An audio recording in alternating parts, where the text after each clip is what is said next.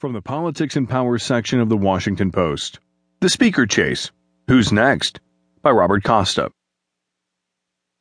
The sudden decision Thursday by House Majority Leader Kevin McCarthy, California, to withdraw from the Speaker's race thrust congressional Republicans into chaos and left the contest wide open, with a crowd of lesser-known players jockeying for power and rank-and-file members, fretting that the political unrest on the hard right that drove McCarthy and House Speaker John A Boehner away from the position